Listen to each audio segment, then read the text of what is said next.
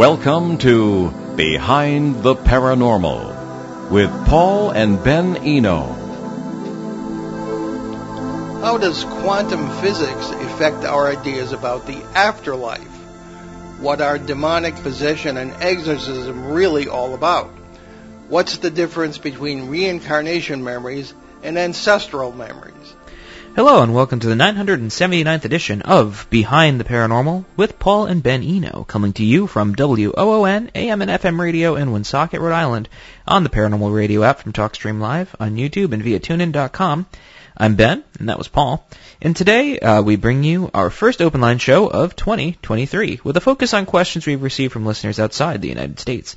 And if you have any questions or comments, you can call us at uh, 401-766-1240. That's from anywhere. Or you can email Paul at behindtheparanormal.com, or you can reach out to us via our Facebook page. Okay, so let's uh, dive right in there. Sure thing. Let's take one from Martino in Oldham, England. Okie dokie. Then if you'd be so kind. I will do my best to be the kindest. Um, so Martino writes to us. Uh, hello, Paul. Just listened to your last show on Behind the Paranormal, uh, and a portion of it reminded me of a phenomena in London, namely the Woolwich Tunnel, uh, which runs under the River Thames. People uh, walking through the tunnel experience strange time discrepancies uh, when exiting at the far end, which jar with the excuse me, with the perception of the of the persons at the opposite end. If you haven't already, um, it would be a great subject for a future show. Thanks for all you do, and a great 2023 to yourself and Ben. Okay. Well, thank you, uh, Tino, for writing in. Um, I have been to the Woolwich Tunnel. Uh, that was in uh, a long time ago, in 1989. And uh, the very first thing I noticed, you know, the reason I was there is because I heard all these stories. Because it's very old. I believe it was built uh, 1902 or something like that. And uh, I remember the first thing that struck me was when you walk in there, it's very, very long and round, and anyone with vertigo um, can get dizzy, uh, and there might be optical illusions involved. However, it's very hard for time slips to be an illusion. Uh, the, uh, the I've heard stories that people will walk. Man, I walked the whole thing from one end to the other, and it seemed normal to me. But people have said it, it's uh, you can walk in one direction and they walk back. It took them like half the time. uh, there are stories of people standing at one end, kind of going in and kind of looking back and seeing a scene that is frozen in time. Uh, there are a number of those stories.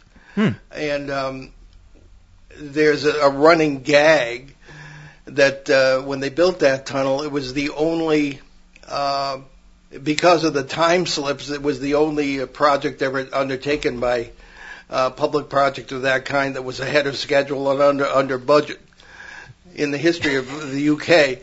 So the irony, huh? yeah, exactly. So uh, you know, there's humor in everything. Ed Warren always told me, keep your sense of humor. He was right about that. Mm. So, um, yes, I think that would be well worth a show. Uh, I think we can try and find some witnesses and uh, see what we can see. London just seems like an in- interesting place in general. I, I, I watched a little a little video a while ago um, that was on this particular gin palace that used to be across from the jail. Um, I mean, the Old Bailey. Ye- no, it, was, it, it used to be the jail, but then it burned down, and then they built a bunch of stuff over it. Um, I think that's the Old Bailey. it might be the Old Bailey. Yeah, Um, they but still it, call it the Old Bailey. yeah, it might, yeah, yeah, Yeah. where they where they used to have the public hangings and stuff. I've so been there too. so people would Yeah. have have the the the brec- they would have their breakfast, and then they'd watch people get hung. yeah, something like that. Yeah. Yeah, very very grim. Yeah. It was it was a very grim time, I suppose. and it was it was really interesting because I I thought about it and I was like I feel like I've I've heard so many stories and I, I would probably venture a guess that there's that there's a lot of a lot of factors that play into it. Um I I believe the if I well I, I'd have to do some research, but I, I'd want to take a look at the geological makeup of of most of. Well, I was about to mention that Oh yeah. because uh, this is a tunnel that goes under the Thames River. Ooh. And I guess they built it so that the workers in the stockyards wouldn't have to take a boat to get to work. And so uh, not only is the water all around it on three sides, it, well, I guess it's it's it's it's cut through the riverbed, and the, the riverbed of the Thames there is very weird. And we always talk about clay and sandy soils as being conducive to electromagnetic fields. Uh, that's especially true. It's really a goopy kind of substance, and it liquefies. Mm. You know, so uh, that may have something to do with uh, perception and uh, EM fields. Oh, possibly. yeah. Or perhaps even some sort of. Um, I, I know that this is a thing only only from um, this one course I took in college that was a mixture of environmentalism and like uh, economics, but it was specifically about um, dams, like old old dams. like earthen dams. no, like uh, like man-made dams, like from like the Industrial Revolution. Yeah. Um, because I believe Massachusetts has Massachusetts alone has uh, 1,200 um, unused dams that are still just there. Really? Yeah, because they're they're too they're too costly to get rid of Huh. because there's so many like toxins in the sediment. be- That's right. Because of the old the the old like fabric manufacturers. The old Blackstone River down here, our own river, if um, the dams ever broke out, there are all kinds of toxins on the bottom, and they they don't want to stir them up. Right. They're from the old mills. Yeah, and it's it's even yeah. So they they're it's just it's too costly to get rid of them, so they just leave them. Yeah. And so I, I can imagine that with everything that's happened in in London over the centuries, Oh, good. uh, yeah, I can only imagine what that what's in the Yeah. in the soil of that riverbed. Yeah. Because I I, believe, I don't even, I don't think you can swim in it. I don't think you could you can even like yeah, step in it. It's it's like pretty pretty bad from what I understand. Well, I think it's cleaner than it used to be. yeah, it might be cleaner now, Yeah. but but it's set but the sediment settles, and if you stir it up, that's that's Now, when you said you didn't like London when we were there uh, in 2012, and you because we were we were going somewhere else. Mm. So anyway, but that's neither here nor there. But yeah, there's some very good points. I think because it just didn't feel like a different country. That's probably why I said that. Well, you're talking about Heathrow. It could be anywhere. That's that's true. I mean, I mean, plus we were only in it for like a few for a few minutes, and it was just like I don't know. I just there was just something about that. I was like, ah. Well, anyway. maybe if I spent time there, yeah. but that, that's neither here nor there. Well, we just come in from Iceland, which was very uh, serene and quiet and lovely. It was nice. I would love to go back there. Yeah. Anyway, uh, so much for the travelogue. Thank you, Tino, for writing in, and we will attempt to uh, put together a show on that. It's a great idea. Okay, here is um, one from. Oh, where is it? Oh, I've got the I've got the thing the thing right here. Oh no, well, I got Unless you want some that. emails. Okay. This one is from Per, I believe it's pronounced in Sweden. And you can start with paragraph two there. if you would. Ah, yes. Paragraph two. Okie dokie. Um, do do do do do. Uh, I found your I found your podcast program um, and website a week ago and started listening a bit. Thank you very much for a very interesting program. Um, I have a question regarding the afterlife and the multiverse. I listened to an episode where you talk about life after death, and if I understood you correctly, one can't really die because you are already living somewhere else at the same time and always will.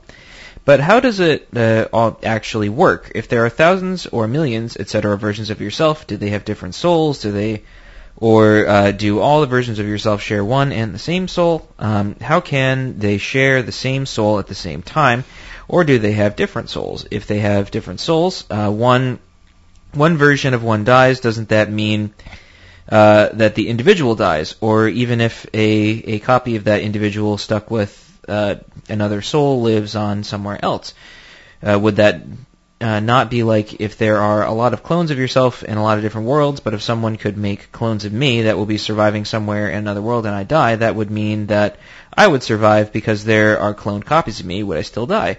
Uh, I read the, this article called "Why the You in the Afterlife Wouldn't Really Be You" um, in Scientific American. Uh, what do you think about those arguments? Okay, very good question uh, and very good points, uh, Per. Thank you. Um, I think there are two points that we're always emphasizing, but that, but can be very difficult to understand. One is time. There is no such thing.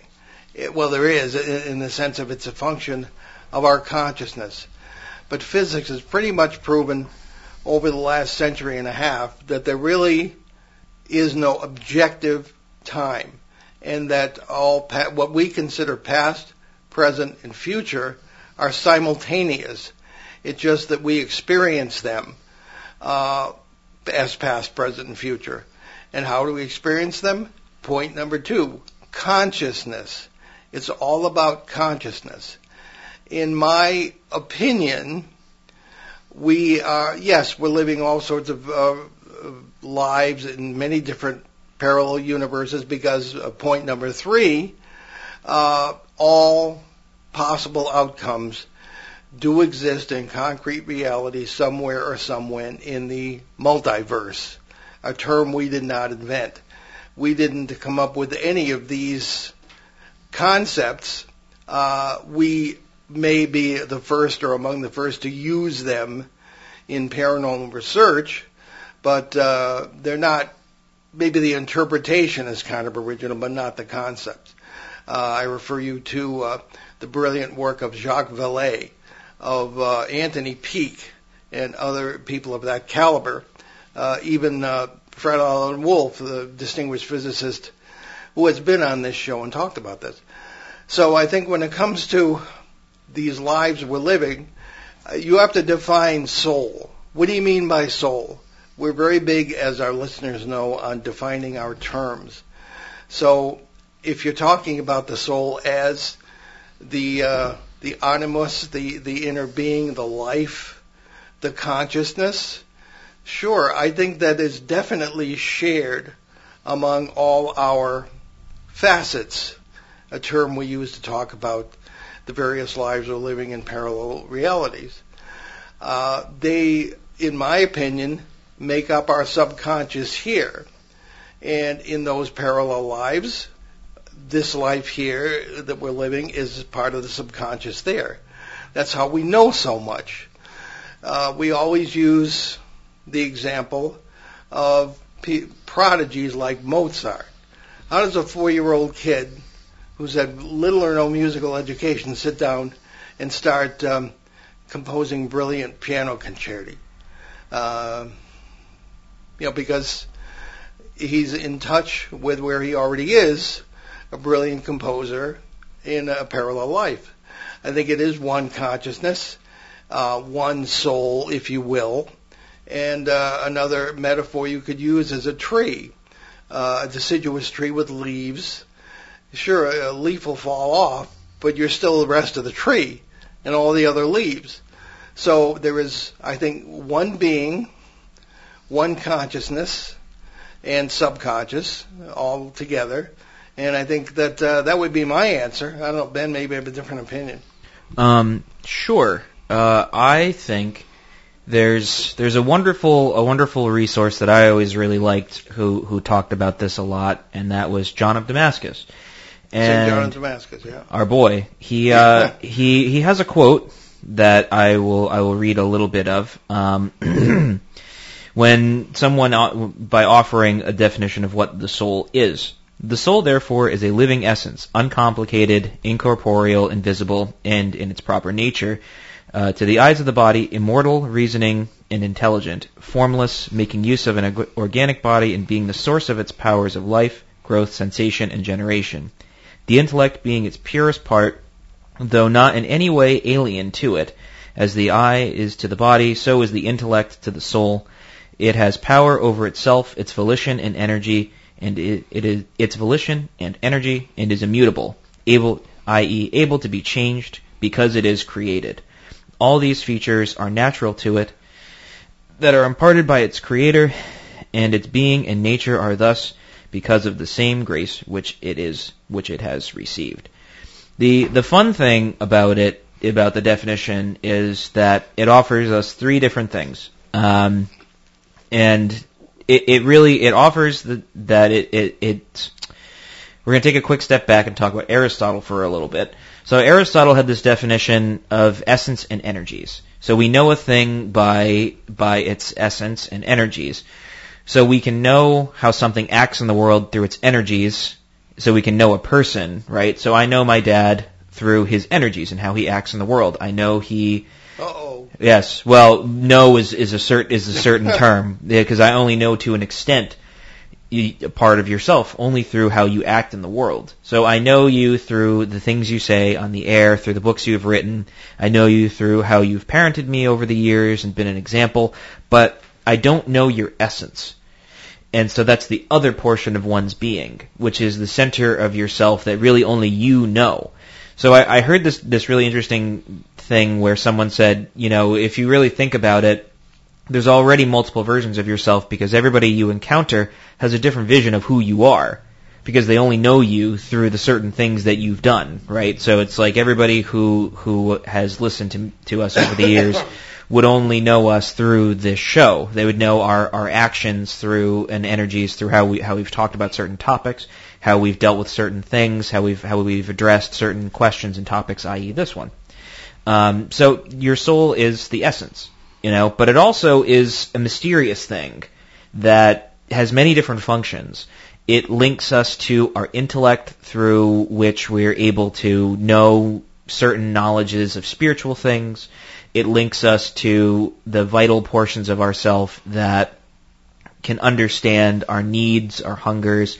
It's sort of the, the center of, of your being, but it's broken out into many different things and it's, and it can change which is which is something that I think is is very important here because arguably you know it, it's we I think I think how we think of soul I've I've asked this definition of people many times and they're like well you know it's just kind of like your consciousness your higher self blah blah blah blah blah. And it's like no I think it's more than that. It's it's it's something that that is it's indescribable but we know it and we we know it through through our ourselves, our actions, how how we sort of take in certain things, and it's it's similar to how we engage in certain topics. Us engaging in this topic right now, we're using our intellect, but we're also using our our empathy. We're using we're using our other senses that are sort of indescribable, indefinable, and you know, and a person can change and I believe you know at at the heart of it, if you're if if you're a person is changing, their their soul can change. And it's if you want to use a, a hyper sort of pseudo scientific argument, you could say, well, it's energy, and energy can change because you know it, eh, you know that it's just constantly changing. Sure, yeah, you can call it that if you want. That's fine. But the the idea is that it's it's this mysterious thing that we we don't know its function, but we know it through how it acts. And I think that that's the really important thing when we're talking about, you know, um, the the the end of things, the sort of the uh, the final things, if you will, especially when when one you know and enters enters into death. And I think it really all comes down to how we view our our cosmology, which is what I was trying to get at last week with with Murray Silver, is is our our cosmology our cosmology as a culture, you know, not not referring to the cos the you know the stars and the study of stars and their makeup and stuff. I'm referring to how we view the cosmos, the old definition of cosmos, the underlying order of everything, and how how we view that because it feels like we're also disjointed from the world around us, and it's it's and it's so just we're, we're all just so pushed apart and separated and isolated from everybody and everything. Of course, we have questions about the cosmos and how we understand not just ourselves but the world around us, and especially you know in, in, in death. Otherwise, there wouldn't there wouldn't be a study of the paranormal, in my opinion, mm. because it was sort of a part of the culture before, and now they're now it's now here we are. yeah. because it wouldn't matter if it was a part of the culture. But the whole point of this of, of the question is, and I'm, I'm getting to that, is the soul can change, and it's it's a mystery as to how it works. And I, I think if I came up with a concise definition for okay, well, this is what happens when you die, you know, it's I, it, it's it, it would be false. It would be it would lead you astray because in the end, all I know is is the experience that I've had and the things that I've learned, and and that's about it. And it's from a certain point of view. And really, at the end of the day, there's an objective reality that we know is happening around us, but we're all approaching it with our own experiences and baggage, looking at it and saying this is what it is. But really, I think the mystery of it is in in the experience of it, because you know the the soul in and of itself is just something you can't really define, but we know that it informs every aspect of our being. And if the soul continues on, you know, not even as an individual. It's it's sort of a portion of our body is what it is, and it allows us to interact with knowledge. It allows us to interact with spiritual things. It allows us to sort of dictate our, ourselves and you know choose whether to do you know good, bad, you know indifferent, whatever. It's it's sort of this thing that point is you know should point us in the right direction if we allow it to. And sometimes we do and sometimes we don't. It's a very complicated thing. And I think how how we as as modern modern people view ourselves is just very disjointed. That okay, well, there's body and there's spirit, you know, and my soul is in, is the immortal thing that's that's me, that's guiding a flesh machine, and that's not really it. It it it informs every portion of your being, and your your physical body, and you know whatever is a part of that. And so, in in this this multiverse thing, right? Arguably, just because it's all separate doesn't mean it's not you. You know, it's right. like just because I'm your son, dad, doesn't mean I'm not an extension of you. And it's to some extent we're all an extension of each other. I think I think the problem is breaking That's out my of point. right. So Yeah. the so the the problem is you know you can't think of yourself as an individual. In okay, well I'm me now. I'm going to be me forever in these many different worlds. That's not really it. It's it's that we're all extensions of everything else. Well, one, uh, I agree with that. One, one further point, of course, these are difficult concepts to grasp in a society that is very narcissistic. And uh, the island theory is something that I think we're always talking about has to be rejected because the island theory says that everything we are, everything we were, everything we will be is within us, implying that it's within our bodies and then, you know, we're, we're ultimately separated from everyone else nothing could be further from the truth. And uh, so I think if if you become more multiverse aware, as we say, uh, the island theory becomes makes less and less sense. And one one point about uh, Christianity in particular, uh, it's not about how to die. Christianity is about how to live. Judaism is about how to live. I think every faith path should be about how to live, not how to die. Because the dying takes care of itself.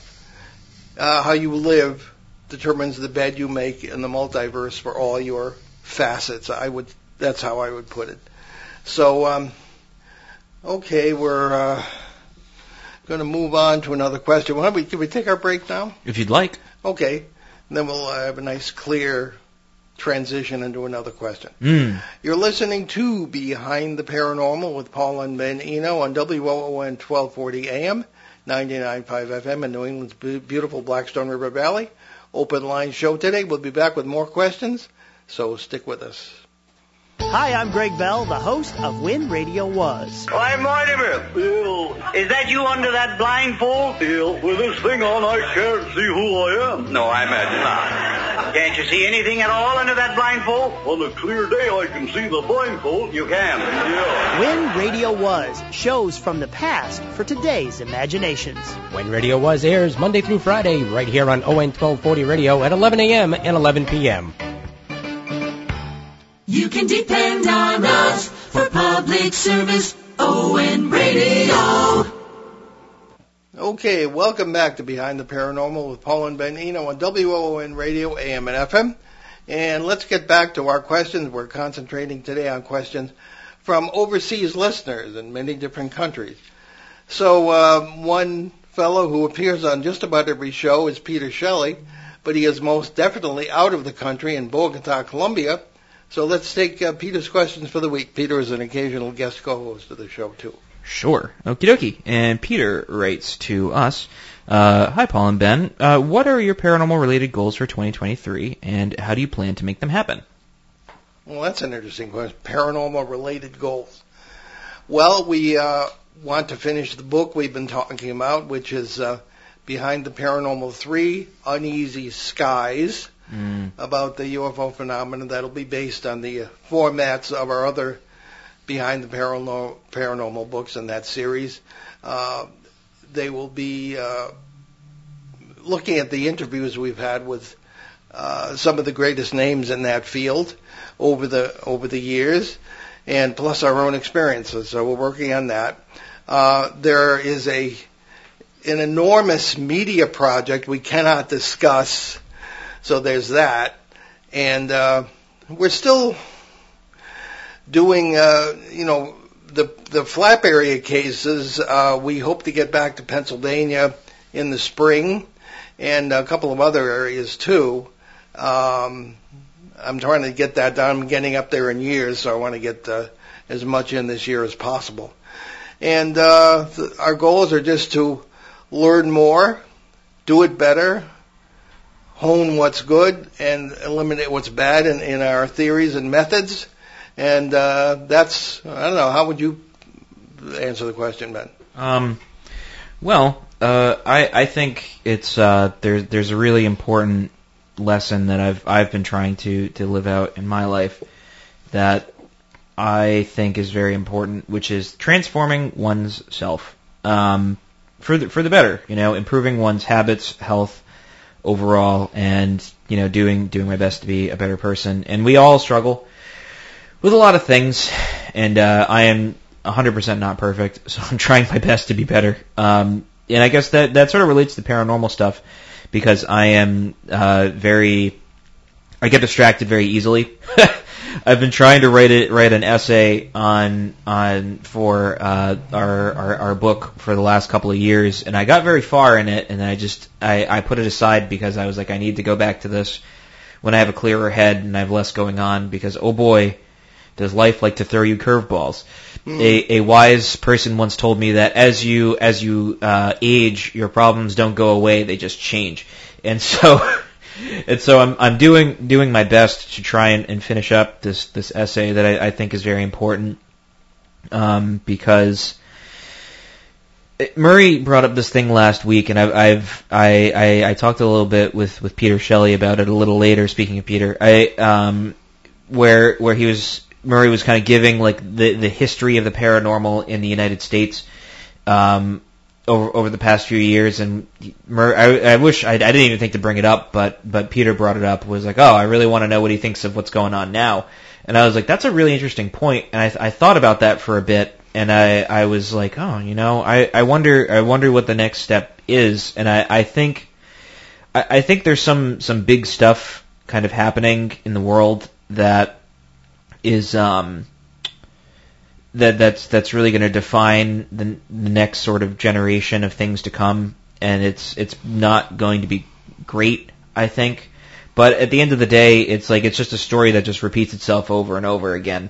And so really, really all you can do is just kind of do the best you can every day and, you know, try and be a good person and just kind of do what you can. Um, so I guess really the goal is, is as as much as it doesn't sound paranormal, it, it is because you know the world is paranormal right now, and ironically, we're the ones that are that are that are doing the thing that's not crazy. Mm. Um, because it, it's like it's kind of like the world's been flipped on its head, and we're we're kind of in this paradoxical time where everybody's kind of crazy and and de- and delving into their own little echo chambers, and it's it's kind of like it's very hard to keep yourself balanced so I, I, think the goal is to be as balanced as possible in, in the coming coming year. Well said. Uh, the only other thing too is um, we're working on a chapter for uh, Tim Beckley's new book uh, on mimics, and there are all kinds of paranormal mimics out there. We've dealt with them many many times over the years, mm. and uh, Tim is carrying on the publishing tradition of the great uh, Tim Beckley, a dear friend of this show. So uh, we're we're pretty busy. Mm. So uh, there is you... a second question. Oh, there is. Okay, there so is. from Peter, yes. Yes, and Peter's second question is, what inspiring advice, I hope it's inspiring, can you give to paranormal researchers and investigators for 2023? Uh, well, I like, maybe we just gave them some. Um, I will shock the world again by saying, don't. Don't do it. Don't treat it as a hobby. Uh, I know that uh, we are often chided by paranormal groups who say that we are denigrating what they do, but they're using our theories and methods and getting some interesting and tremendous results. So we don't want to be unfair, but I think if you're not in the field, uh, you know, as as Murray said last week, I mean, you have no idea what you're dealing with. What are you going to do if you bring something home? What are you going to do for your family? What are you going to do if you make things worse? The best advice is, you know, read some good books, um, listen to this and other shows that might be valuable to you, uh, but uh, avoid the hobbyist ghost hunting. Mm, yeah, agree. Yeah, I, I wish I could be gentler with that, but I can't. Well, I think it's I think it's important too. Um, oh, jeez.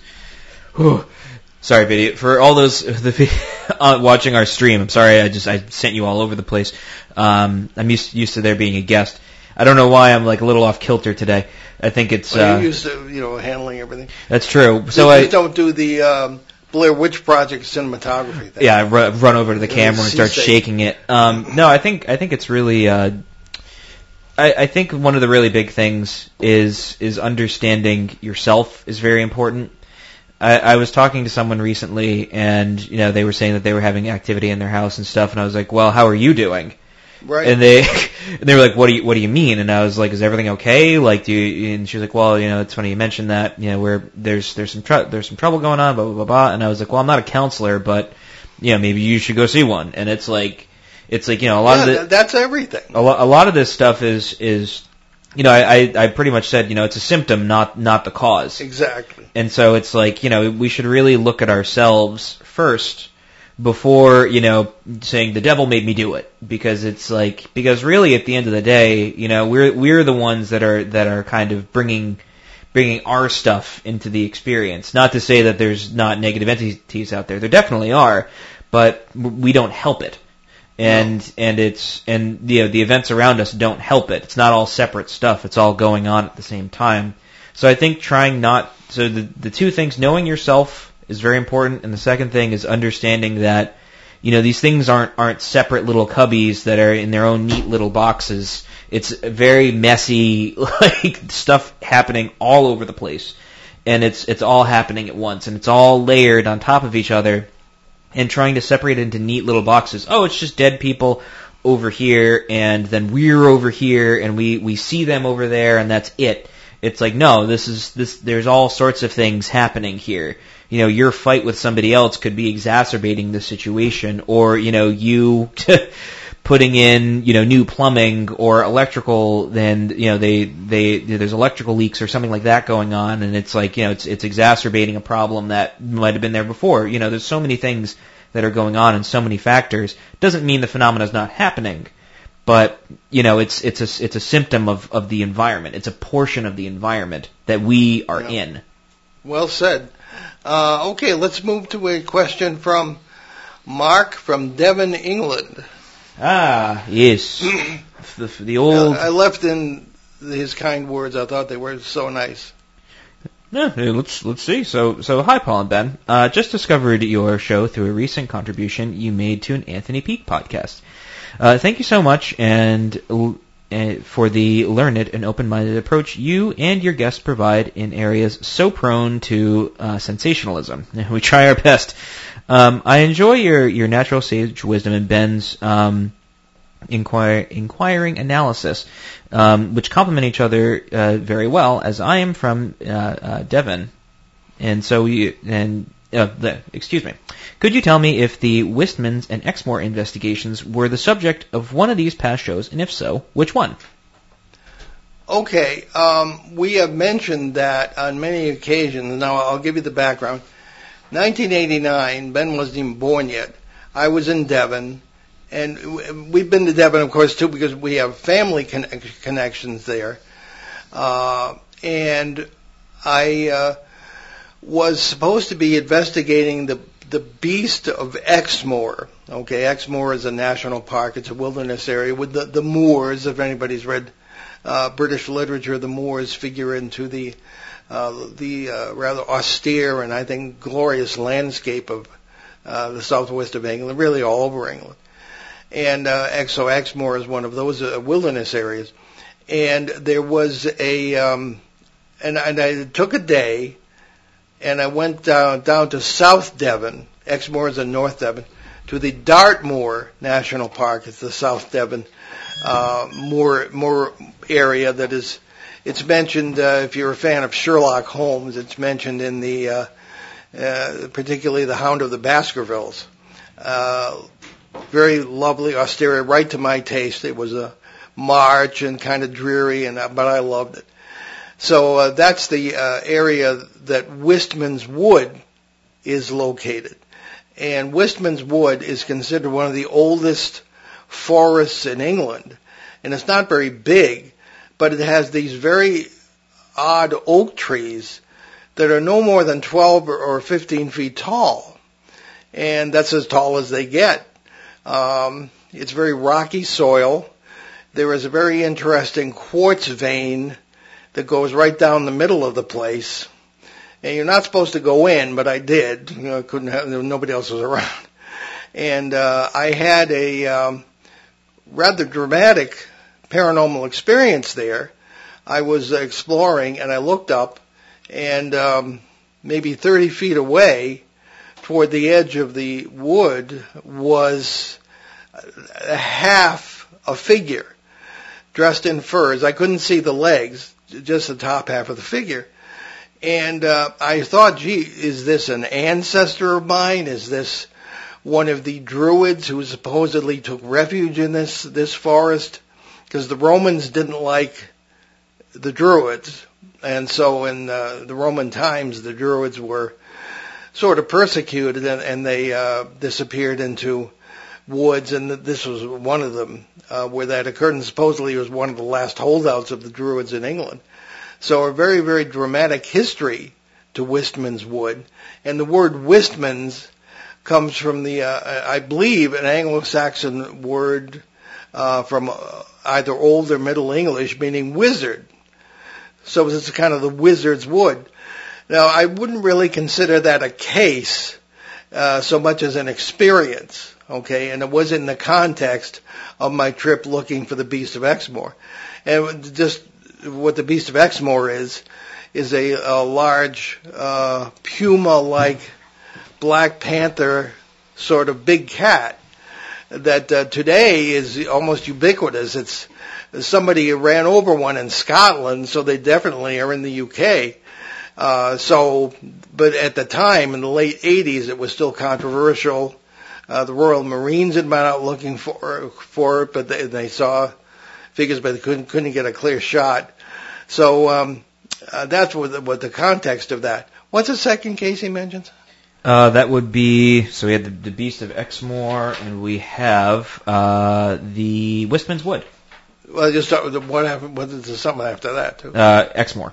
Oh, Exmoor. Okay or Exmoor would have been the beast. Right. Okay. Um, one of the the, the first um, uh, memory I have of that is rather dramatic, something out of a Sherlock Holmes or uh, a Peter she- uh, Mary Shelley uh, novel. Was um, on my first uh, day there, I was met at Heathrow by three old shepherds. And I was the most exciting thing that had happened to them in since World War One, I, I think. So off we go to Devon. It was a long drive, and uh, there had been a sheep kill. And one of the one of the issues here was, was that this this big cat was killing a lot of sheep, and the farmers are losing money, and the insurance w- companies wouldn't cover it. You know, I, I was killed by a, a, a cougar. You know, like pay me. So uh, that that that didn't go over very well. So they wanted somebody in there to kind of explain and, and see what's going on.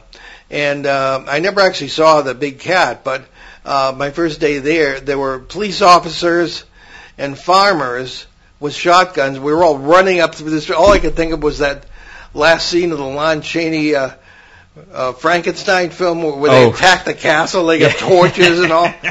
You know, all we needed were the torches, but it was. But I saw footprints that were absolutely huge, and they were cat footprints. It was just a misunderstood monster. Well, I mean, I talked to one. I interviewed a lot of farmers. I talked to one farmer who'd seen two at the two at the same time, Jeez. and that the, since then there have been photographs.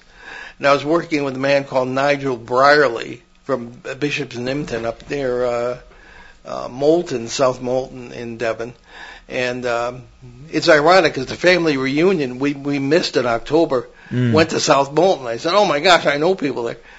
So anyway, um, that's what that was about. Um, but we have no particular shows on those subjects, or, or, or I think we might have done one a while ago. yeah, uh, I would refer you to Mark to um, a film called Lions of the East. I believe it's on YouTube. Mm. It's one of our good friend Alexander Petikoff's films. It's really good. and I'm in there talking about that case and the uh, Mansfield Mystery Cat Mm. from Massachusetts, which came kind of shortly after that, or a few years after that. So, uh, but uh, maybe we should.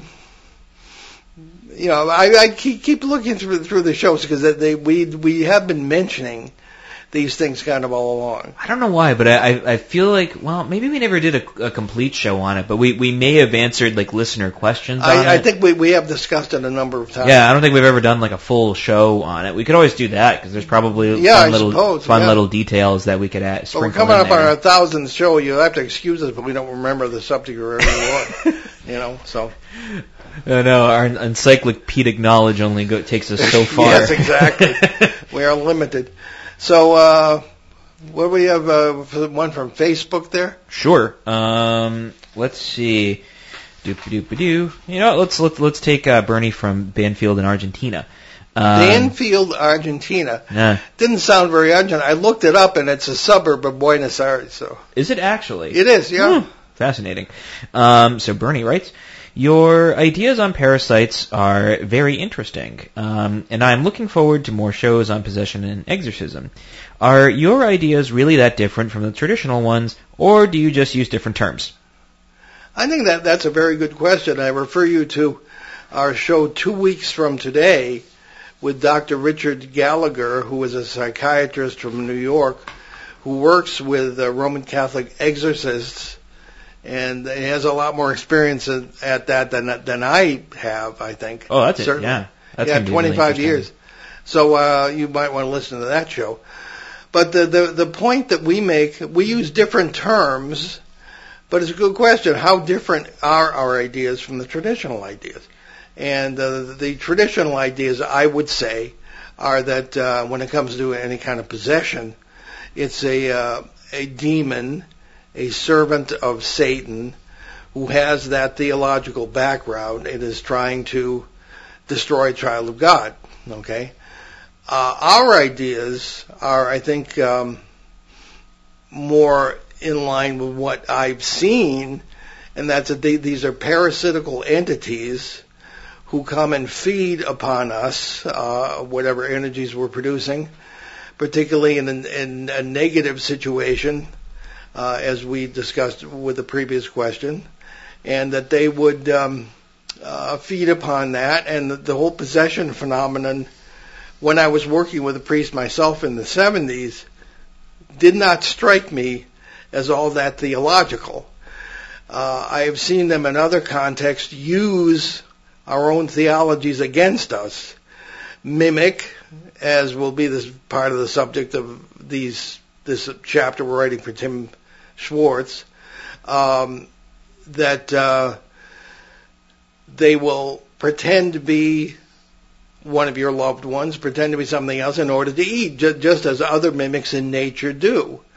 So I think um, my experience of exorcism and possession is beyond, way beyond, the limited theology that we place on it. These are alien creatures. Um, people always asking me, is there a personal devil?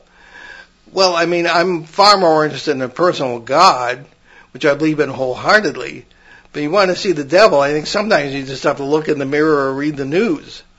You know, um, I don't, I don't care about any kind of thing like, I care about God. I care about grace, po- positive nature. I care about uplifting things, you know, and, uh, you know, I mean, I care in the sense of helping other people with it. But I know that, that our approach works by displacing the negative energy with positive energy, with prayer, love, even humor in a positive sense, that's really worked. And um, I don't know, Ben, what say you? Well, I, I guess it kind of depends on what your your definition of traditional is. Mm, um, right. there's there's sort of the the Western idea that we've kind of discussed a little bit, which is it's demons that are very very organized. They're an organized force to be reckoned with. Well, they um, are. and they're essentially.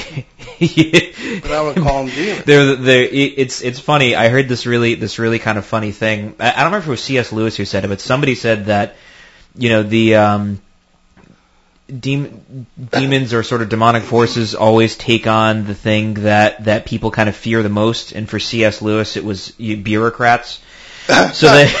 So if you ever read the Screwtape letters, it's like they're very organized and and whatever. And evil can be very organized. I mean, Oh, it's- yes. it can, and that's you know, I mean, the, the World War II is a great example of that. Precisely. But at the same time, you know, it's always it's it's it's chaotic at the same time because it, it destroys order, right? It's it's the opposite of order, which is is good and and unites us all, and you know, it's things things can be created and you know, but and and that, but it's you know, really only evil has the power to destroy, and that's about it.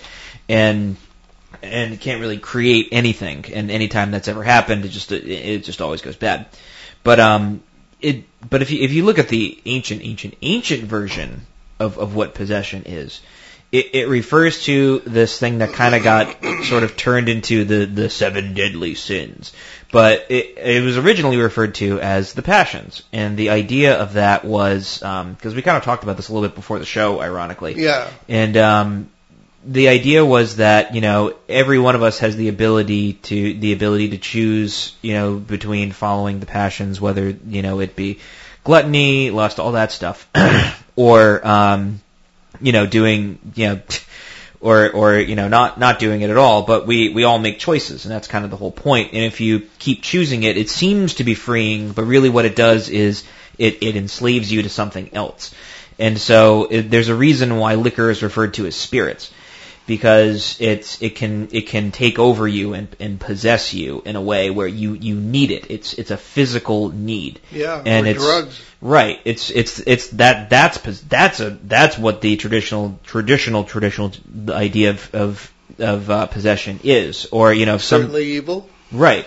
And so, or like, you know, if someone who's, who's married constantly cheats on their spouse, and it just becomes a, like, it starts off as a habit, and then it becomes a need, and it just, it just keeps going, and it's, it's one of, it's one of those things, and it's like you, it, it's possible to break out of it and change it, but it, it, it enslaves you, it takes it, and we were discussing this before the show, and it's like, well, you know, it, it, it, these are all spiritual things, they can't affect you. I mean, they certainly can, because there's a spiritual aspect to everything. That's and right. it's like if you if you've known anybody that's that's been you know addicted to like hard drugs, you know they they look really different. They it, you know their their health is terrible, but when they get clean, they they change. Their their phys- their physical body changes, their mentality changes, everything changes, and they become you know more human. And so there's this there that sort of got lost, and it kind of became well, it's not really my responsibility. The devil made me do it, and that's really not you know the traditional definition. That kind of was because of a, a fun little book called Paradise Lost Huh. that kind of really ruined ontology for everybody and um, really kind of ruined how people people kind of saw you know the uh, the all all these all these beings and such. But again, it depends on your definition of traditional and and where you're getting these traditional traditional quote unquote ideas from. So the with with that in mind, it's not it's ever so slightly different because the main thing in there is you have a choice and and it's not like you're completely powerless. There's a choice in there, and just because the the terms are different, it's it's there's there's a choice in there, and and really we we choose to kind of go one way or the other. And it may be a, a change of definition of this traditional idea, you know, by, by adding in this, this aspect of, of parasites and such. Um, but really it's just kind of what, what we've experienced over time. I personally don't really see a ton of a difference. It's there's it's it just it hap- it happens differently for everybody, and how we experience it is different for for everybody because it's informed by you know your background. So how how I've perceived it is is through the things that I've learned and experienced. So I don't really think there's much of a difference because the human story stays the same no matter what. We Yeah. just change the words around. Yeah. Uh, we're just trying to ex- uh, expand the understanding. Uh, but I do direct you to January 29th, our show uh, number 981, Exorcism and the Psychiatrist with Dr. Richard Gallagher. So we have uh, time for one more brief one, Ben? We do. Um, well, maybe let's not go over the concept of time. Okay. Um, let's see. Uh, equator, uh, Oh, okay. This is actually kind of interesting. Um, so it's it's a couple different questions, but we can take one of them um, from Peter in Durban, South Africa. Um, and Peter writes to us: I read your book, Behind the Paranormal. Everything you know is wrong, three times. Well, uh, thank you, three times. Uh, great book with so many new ideas. My first question: I live south of the equator, uh, so would uh, would paranormal characteristics of winter holidays you have described be reversed as our seasons are? Isn't that that's a very interesting question? Um, we we talk in the book. We have a, a, a chapter about the winter holidays, and that's uh, behind the paranormal. Everything you know is wrong. Uh, we uh, that was released in 2016 by Schiffer Books, and uh, we have a joint byline on that. And uh, the the idea was that um, uh, the beginning of winter was essentially Halloween, uh, when death would be dominant in many ancient cultures, and um, the energies involved would be very interesting. Uh, Christmas, of course, being around the time of the solstice when the year turns and the sun kind of comes back, and they would have bonfires. there. But south of the equator, um, the, the seasons are reversed. Winter, the time of death, would be in the middle of the summer for us Mm. you know, uh, June, July, and August. So I, I think, yeah, I mean, I think the, the, the culture, the, the consciousness, uh, the cultural awareness of the same principles Mm. might very well be reversed because it's all in the, has been, has suggested, all in the human experience. Yeah, that's that is a really interesting question. I'm I'm I think that that's probably probably it. Is it's it's informed by by sort of the, the zeitgeist, if you will. Mm. Um, well, that's the spirit of the times. It's not really accurate. I guess it'd be the, the spirit of the culture around you. Um, I, I think that that's really important, and I, I wish I could give a better answer than that. Yeah. I'd, I'd want to look into it more, honestly, the different cultural customs and such. Excellent, yeah. That, Uh, there's another show. Yeah. Uh, a shaman in um, Quebec, a Cree shaman, once told me that uh, our faith in God arises from the earth on which we live, because that's where our experience comes from, with with a climate or uh, how things grow, uh, our work with the earth to make it fruitful, uh, how we live in uh, harmony with with uh, nature and God. So uh, that would be, if that's true, and I definitely believe it is, then those in the in the southern hemisphere would have um, the same experiences with the Earth, but at different times of the year. That's that's pretty interesting. All Yeah, right. def- definitely worth a show for sure. Okay. So let's uh, go to our announcements. Thank you so much. I think our next open line show, we're going to take a some of these questions we haven't gotten to from our overseas listeners, and uh, really, really good stuff. So, Ben, take it away. Sure thing, uh, father of mine. Uh, so you can look for us at the New England Parafest in Kittery, Maine on April 22nd and 23rd, 2023. Uh, we will not kick off the event uh, with a live show on April 16th as, as we had hoped, uh, because we have to do a rebroadcast on that date. Yeah, it's a holiday. We- We're not going to be able to do a live show. Oh, that's right. Yes. That's yeah, yeah, yeah. It's Easter. It was I, I was looking at that and I was like, oh, I, there's there's definitely something important going on that day. Yes. man. oh boy. Well, unless Tom Spitaleri wants to do it at a different time, we, we could do that. Yeah, I mean it's it's possible, but uh, we'll get we'll cross that bridge when we get well, there. we will, yes. Actually, we got all our show. anyway, so uh, we'll be at the Para Expo 2023. Uh, no holidays there. Aboard the USS Salem at Quincy, Massachusetts, May 19th, 21st. We'll be among the speakers and will broadcast live from the ship on Sunday, May 21st. And uh, other events of 2023, which uh, we or my father will be present, include the Exeter UFO Festival in September and the Arizona Dowsers Conference in October. Sorry to step on you there. Sorry. Um, You can visit our show website, behindtheparanormal.com, uh, where you can find over 1,100 hours of our regular shows and special broadcasts since 2008 uh, from CBS Radio, Achieve Radio, and here on WOON AM and FM. Uh, you can also hear many of these broadcasts on the major podcast platforms, including iTunes, Apple Podcasts, and YouTube.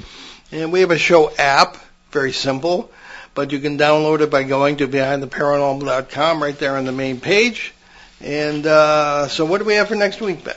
Well, next week, uh, on January 22nd, uh, we will bring you two close associates of the late UFO pioneer Nigel Kerner uh, from the UK, Danielle Silverman and Dr. John Biggerstaff. Uh, will be joining us to talk about gray aliens and artificial intelligence.